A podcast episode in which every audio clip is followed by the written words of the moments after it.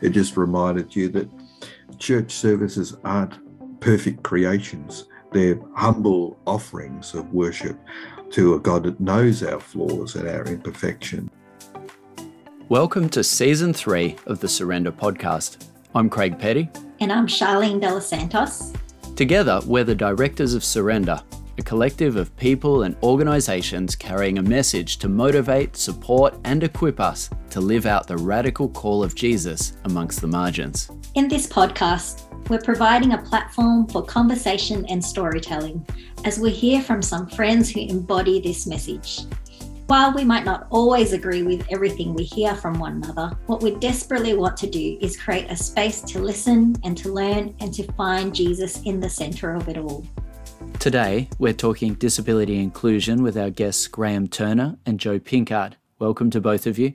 I'm really excited for what I'm going to learn in this conversation. So, Joe, can I invite you to introduce yourself to our listeners and then Graham to do the same?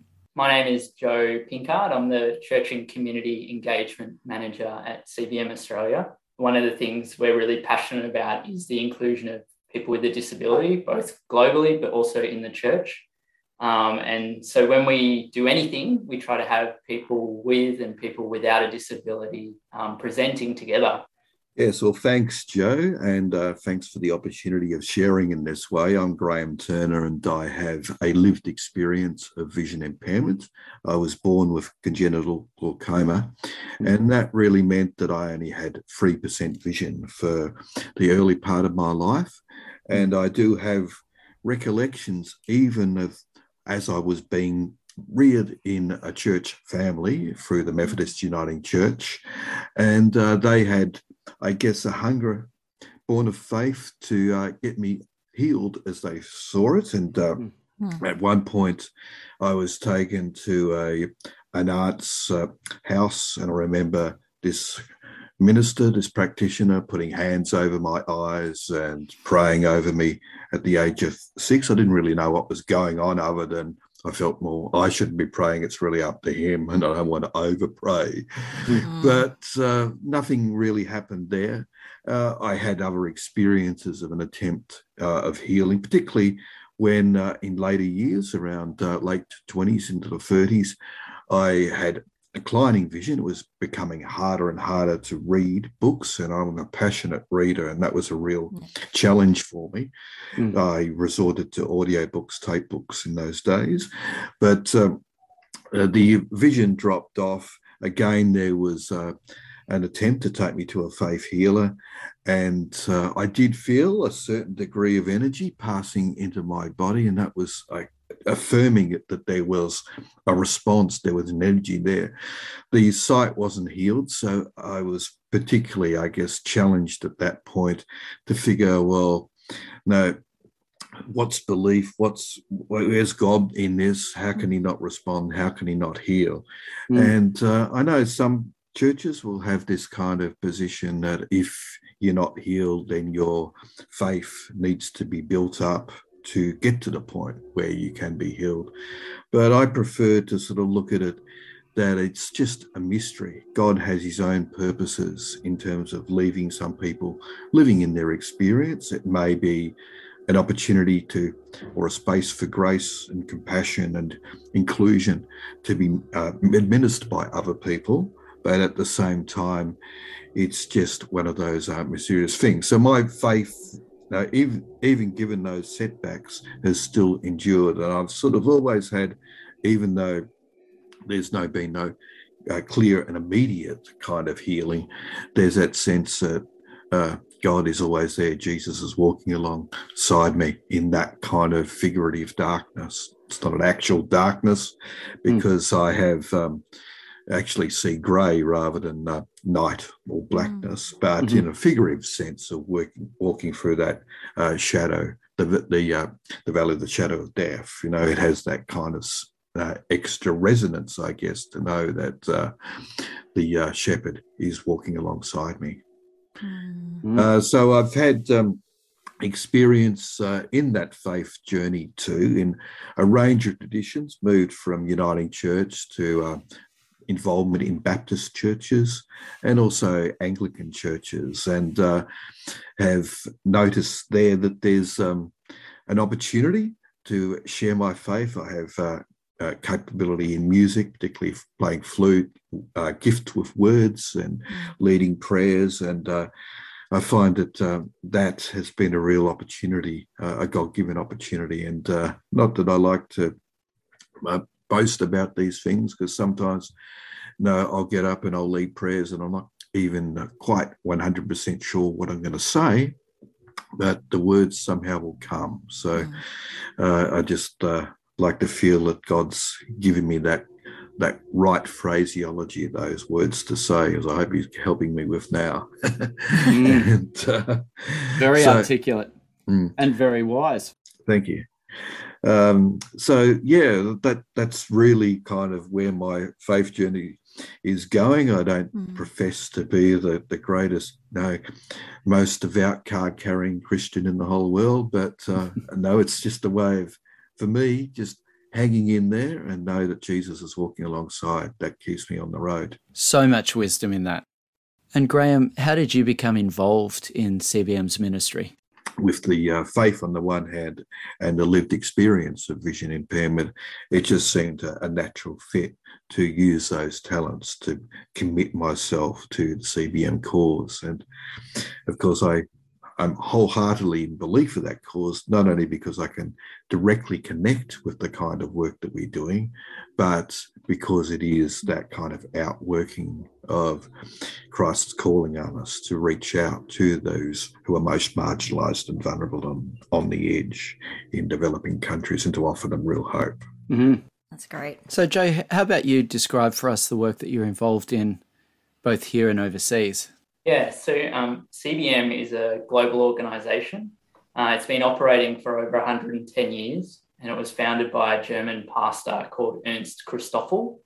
Uh, so the original name was Christoffel Blinden Mission and it kind of um, came to Australia in uh, about mm-hmm. 40 years ago and, and was initially called Christian mm-hmm. Blind Mission, uh, which is what a lot of people know it as. Um, and then, yeah, about uh, 10 or 10 or 15 years ago, it, it, it rebranded and, and became CBM Australia. And so we um, fund programs in uh, Asia and Africa uh, predominantly, and a little bit in the Pacific. We work through a partnership model. Uh, so it's not like we're sending Australians out to, you know, uh, conduct uh, surgeries or run programs in these places. Uh, we like to set up either a self-help group or work with an established um, they're called organization of people with a disability in those places um, or, or, another partner organization and, and run programs to empower people with disabilities in those places uh, through a range of you know ways. So sometimes it can be a medical intervention like a surgery uh, for someone that might have um, visual impairment or sight loss uh, like a cataract um, but it could all, it also equally be something like uh, a community-based program to try and change attitudes around disability, um, where there might be, you know, certain stigmas or, or perceptions that uh, are leading to the exclusion mm. of people. Yeah, that's great. I guess Thanks. one of one of the key things there is to uh, help people with disability uh, with the tools of advocacy, so ultimately they can take on those roles of advocating to their uh, local communities, their governments for the kind of service they really need. So to mm. advise initially, but then to set them up so they can go on without us, to embrace advocacy and, and to uh, not just necessarily hand down things. That's uh, no, always what is sometimes needed, particularly in emergency responses to famines and disasters and so forth, but also to just uh, give people the uh, the tools to um, empower themselves. You know, uh, give a the old saying, give a man a, a fish a, a, fishing rod rather than a fish mm. is a way of enabling them to ultimately stand on their own feet, dignity. Mm. Mm. That's great. Um, and I guess like my experience with the CBM with you know surrender partnering with CBM is really um, I guess raising awareness in what inclusion looks like. Um, so when I say, you know, disability inclusion, um, Graham, would you share with us, um, you know, what things come to mind um, when I say those words?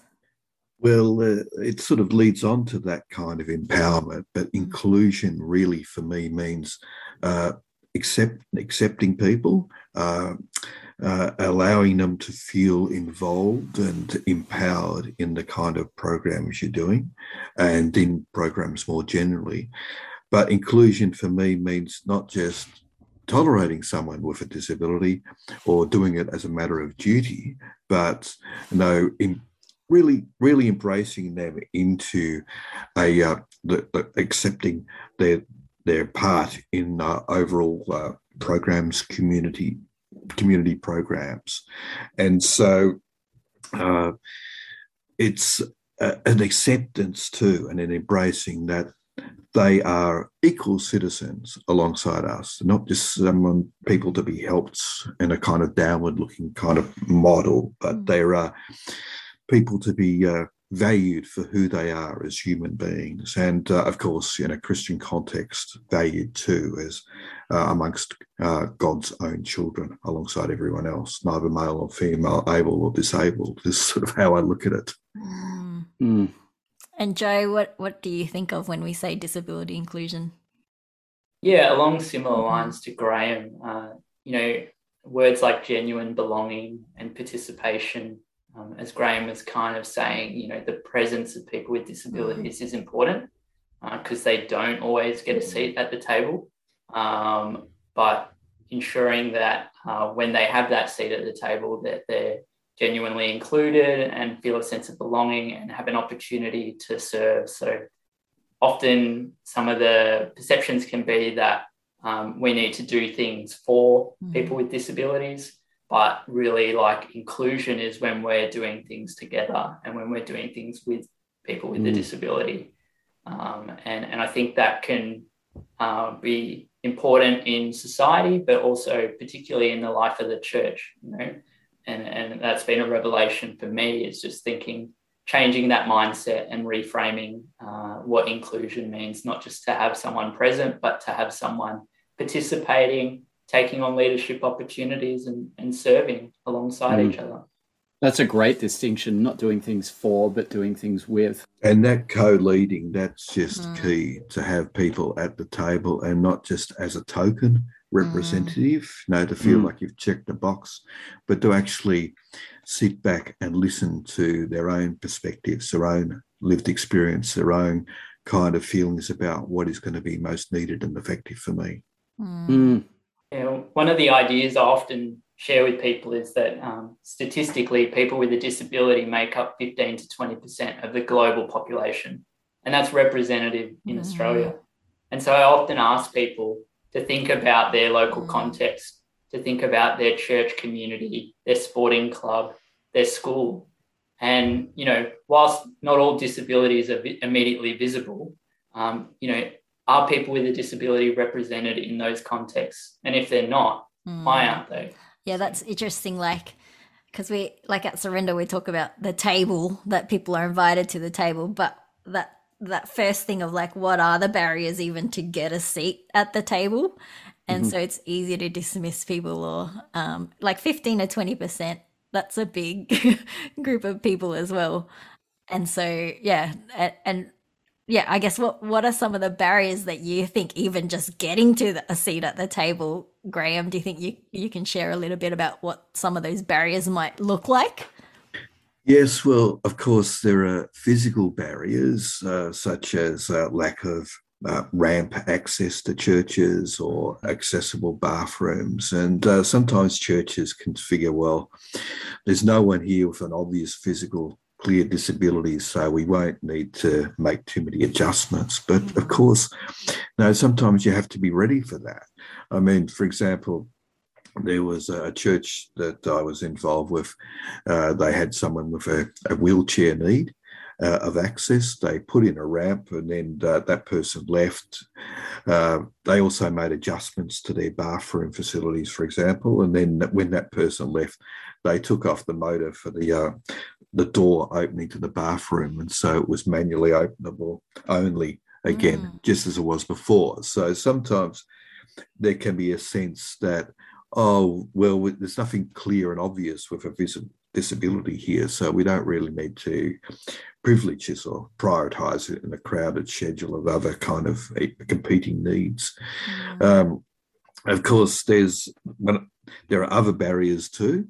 Um, for example, uh, PowerPoint presentations or overheads for um, mm. song words.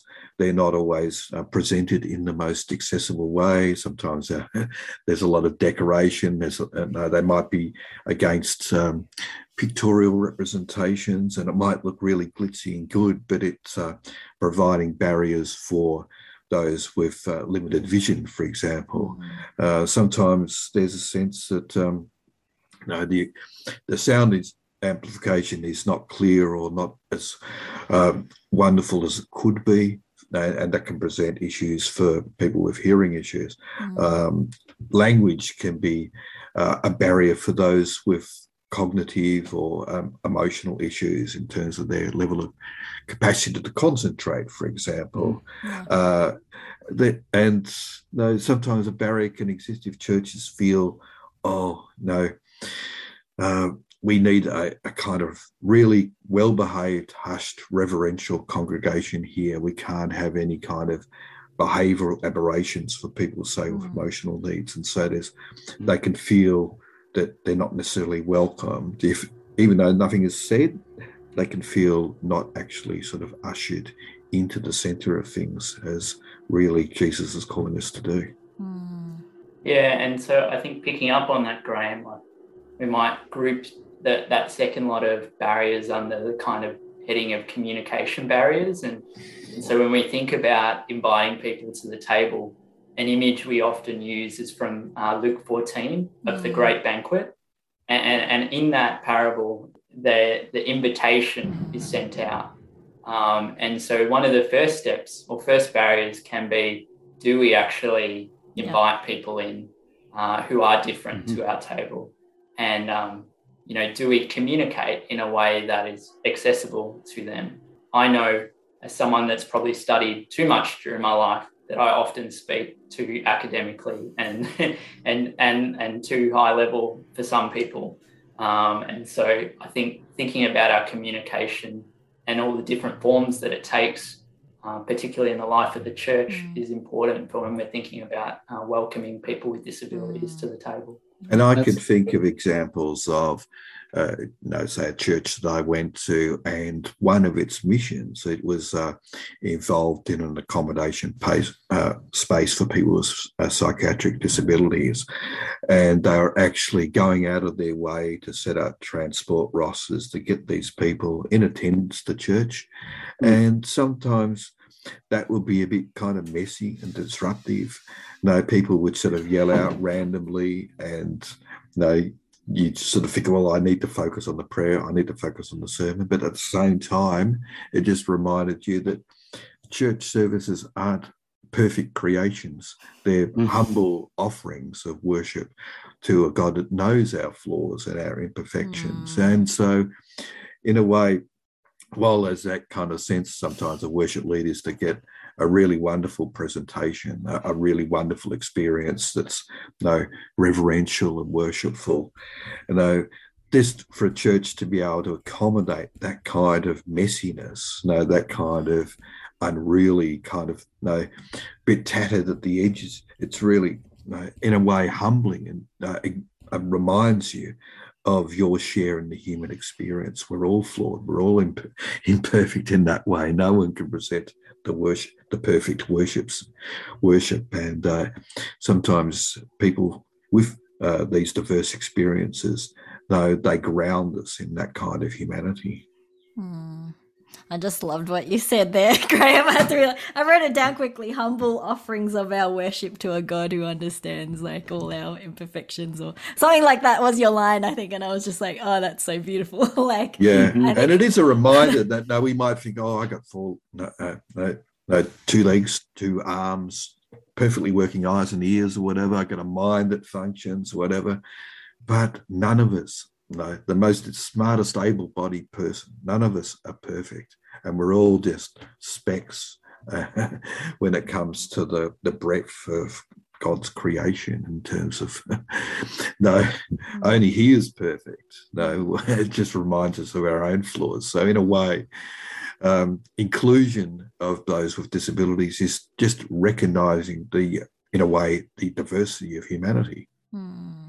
Yeah, and I think that again segues into another scripture that we'd love to draw on, which is from 1 Corinthians 12, which talks about the importance of all mm. parts of the body and that you know sometimes the parts of the body that society views as weak um, are are ones that God views as the mm. most important, and and so um, there's lots of reminders throughout Scripture about the importance of disability inclusion, and and um, you know, and sometimes we just skim over them if we don't live with a disability because we don't we don't come to Scripture with that kind of lens on mm. on reading it, um, and so yeah, that's also quite important. And and just going back to your question as well around the table, and and I think when we when we have people with disability at the table, it, you know, as kind of Graham was saying, sometimes that that worship space isn't geared towards people that may be different, mm. and and and particularly when we start thinking about someone's discipleship journey,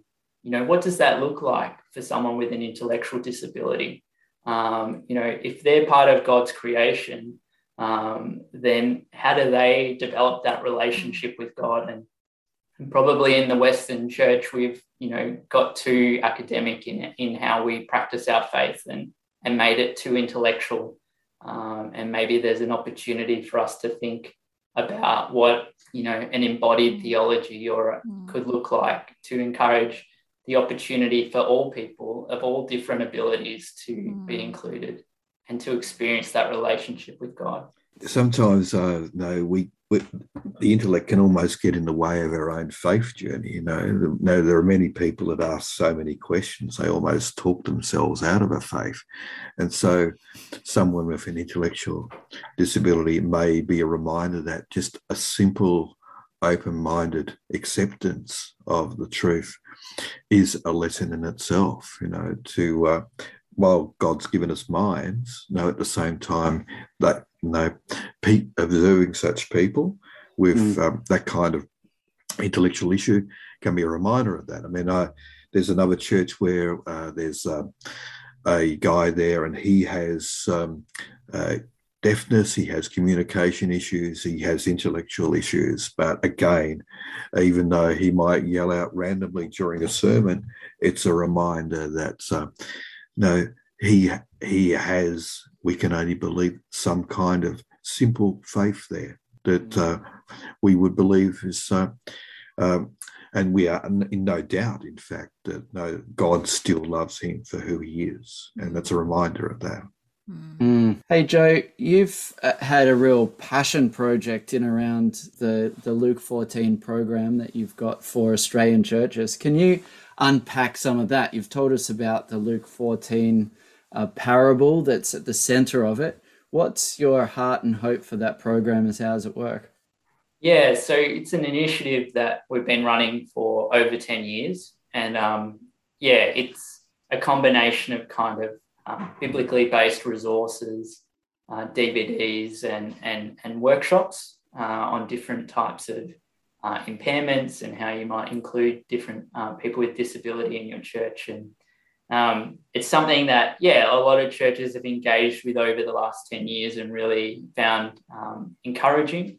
And then, yeah, over the last few months, we've been um, co designing uh, the Luke 14 online experience um, which we're looking forward to launching in 2022. So we've been co-designing that with um, people with disabilities. So it's uh, there's a catch cry in the disability rights movement: nothing about us without us. And so it would not be mm. with integrity for us to do it any other way. Um, and so, yeah, we're really excited about that and the opportunity that it will increase, uh, hopefully, the reach of Luke 14 to um, people right across Australia um, to you know engage with uh, disability inclusion where they're at, recognizing that you know, some people have been on this journey their whole life, and other people are coming to it either because they might have an interest all of a sudden. We often find, um, you know, it happens when someone in their family might um, be experiencing an, an, impairment or or becoming disabled, and um, and and they want to all of a sudden think about how do I include my family member in church because we go to mm. church together, and so um, that's where Luke 14 can really help. Um, and we're just yeah, we're excited about where we're at, and we're looking forward to sharing uh, some lived experience stories with everyone and some uh, kind of biblical reflections and some practical kind of tools about how to go about it.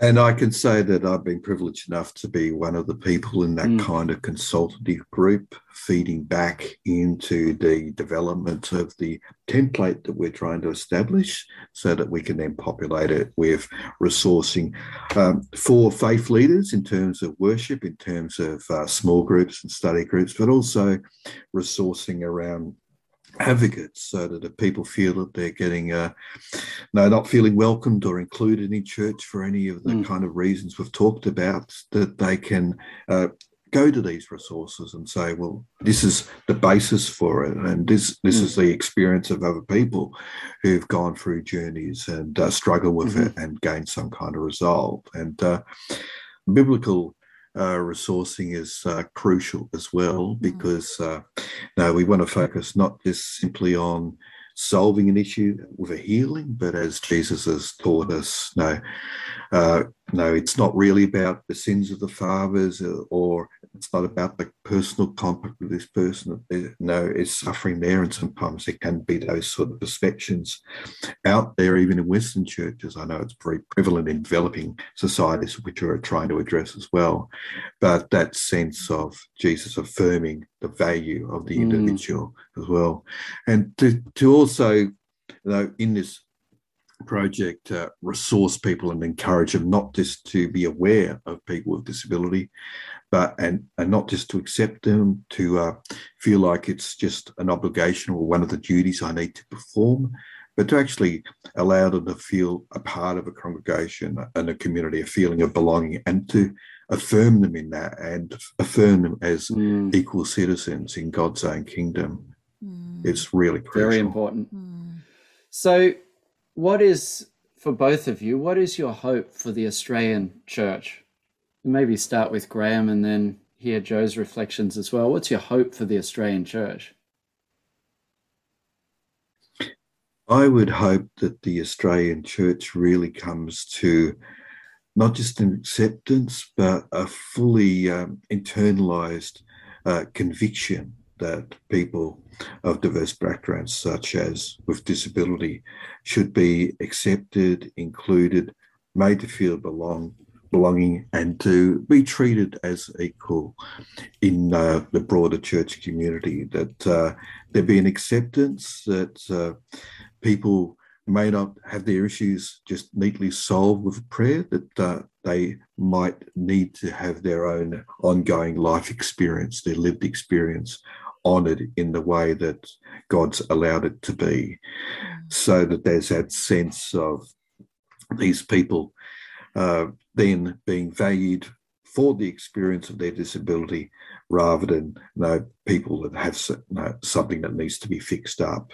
Mm. Uh, also, I'd um, hope that the Australian Church would not only uh, draw them into the community, but accept them uh, as real uh, fellow mm. travellers and even as friends uh, so not just uh, allow them to be sitting in the pews, but to engage them in, um, you know, inner, inner working groups, leadership groups, uh, study groups, uh, look at ways of empowering and also listening to them, listening to their own voices in terms of how they want to be accepted yeah. and empowered. Hmm.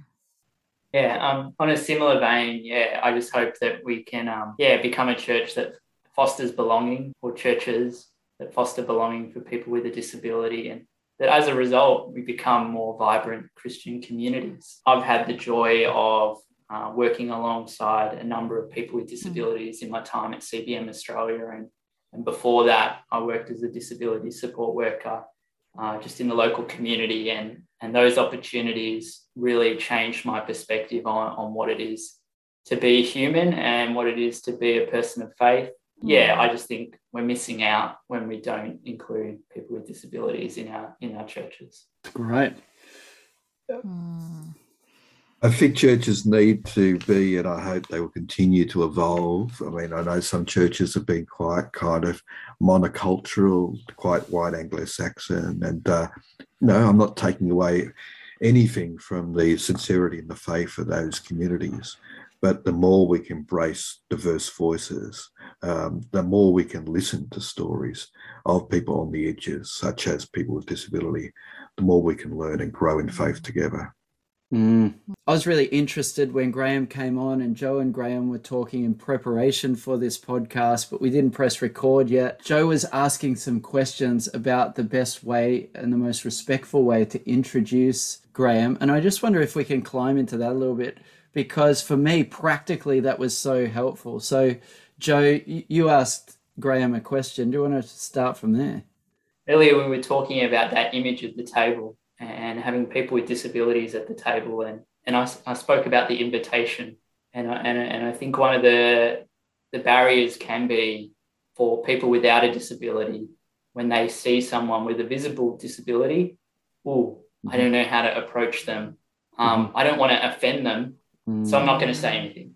And and what happens then is we unintentionally exclude or mm. isolate someone.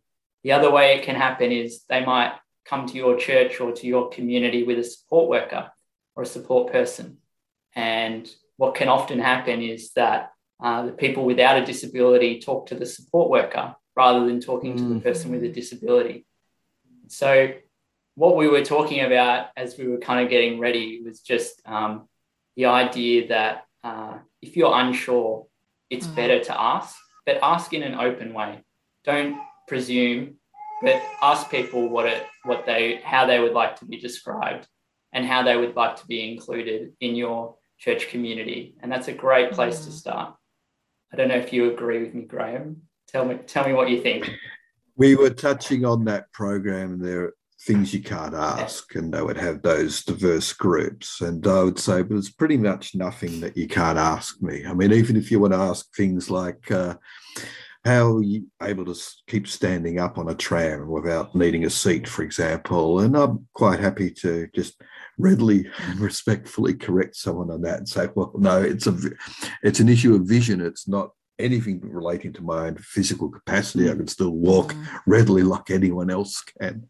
So um, the uh, the other assumption that people can make is, oh, it's all so heavy and serious and you, you, know you can't laugh about any aspect mm. of their kind of experience. And i can tell stories against myself. I mean i was thinking of one when i was a, a kid at a church and it was after the service and we were just standing around having coffee the adults were talking whatever. And i wandered up to this guy and i said hi, Dad. Yeah. And then I realized that he wasn't my father. So I just embarrassed myself totally.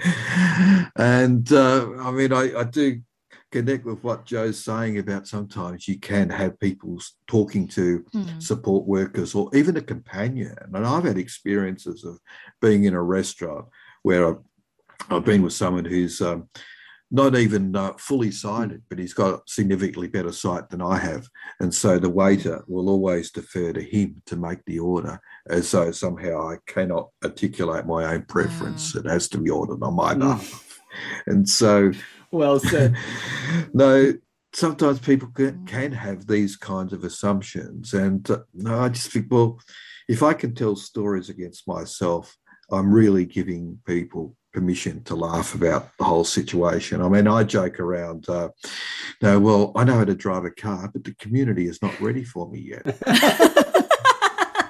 and, and, yeah, like right. I think, Graham, that is very refreshing. But I also want to make the point that language does matter. And in our language, we can sometimes convey pre existing ideas or subconscious ideas. And so as much as we want to encourage people to ask questions, I just reiterate the importance of being, um, I, you know, like having that attitude of inclusion. Um, you know, what our listeners will mm. probably know Stevie Wills because she's often performed at, at Surrender, and I think she's on one of the earlier episodes. And and she says to me, episode, episode three, thanks, Craig. Um, go listen to that. um, she would often say to me, the most important thing is someone's attitude. If someone's attitude is one of genuine mm. inclusion, I can get over some of those other, you know, misinformed or presumptions they might have about me. So, you know, um, find that balance between mm. getting the words right, but also having that attitude of inclusion. And so there are some people that will know go through the motions or they'll say the words, but uh, people with lived experience can often pick up on whether people are just ticking boxes or whether they're genuinely uh, respectful and engaging of people with disability. So, yeah, I mean, mm. no, language is, is important. There are preferences. I mean, I, I like to be referred to as a person with vision impairment. There are some people out there that want to embrace the whole kind of disability pride kind of um, approach, uh, stemming from gender theory, and they'll say, I'm a blind mm. person and own that. So there are differences of, perspective mm. there. It makes it tricky for others as to how you, you figure you should be addressing people. But the best thing is to ask that question. You know, how would you like to be mm. addressed? And uh, they'll mm. tell you. And uh, no, you you can accommodate that. So it's sort of it is a, a particular challenging landscape. I mean, terms you know, will just move from time to time as people start to recalibrate what they figure is the best kind of language or the most respectful, inclusive language.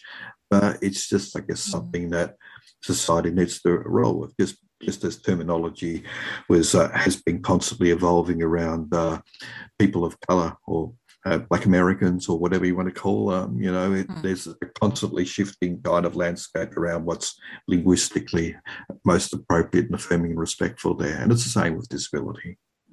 Well, thank you so much, Graham. Thank you, Joe. Really appreciate your time with us, your deep, wise, articulate words, and the way that you've um, really, at least for me today, represented the voice of Jesus into my life. And I appreciate the insights, the thoughtfulness, and what that's going to mean for um, for all of us moving forward. Those of us who've had the privilege of listening today. So thank you again.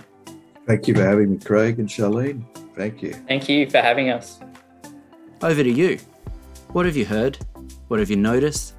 What have you surrendered? How will you take action? Surrender partners with dozens of organisations and initiatives. Find them and take action at surrender.org.au. Well, that wraps up season three of our Surrender podcast. Our prayer is that you are inspired and refreshed as you find Jesus in the margins. We hope that you have a Merry Christmas and we look forward to returning with season four in the new year.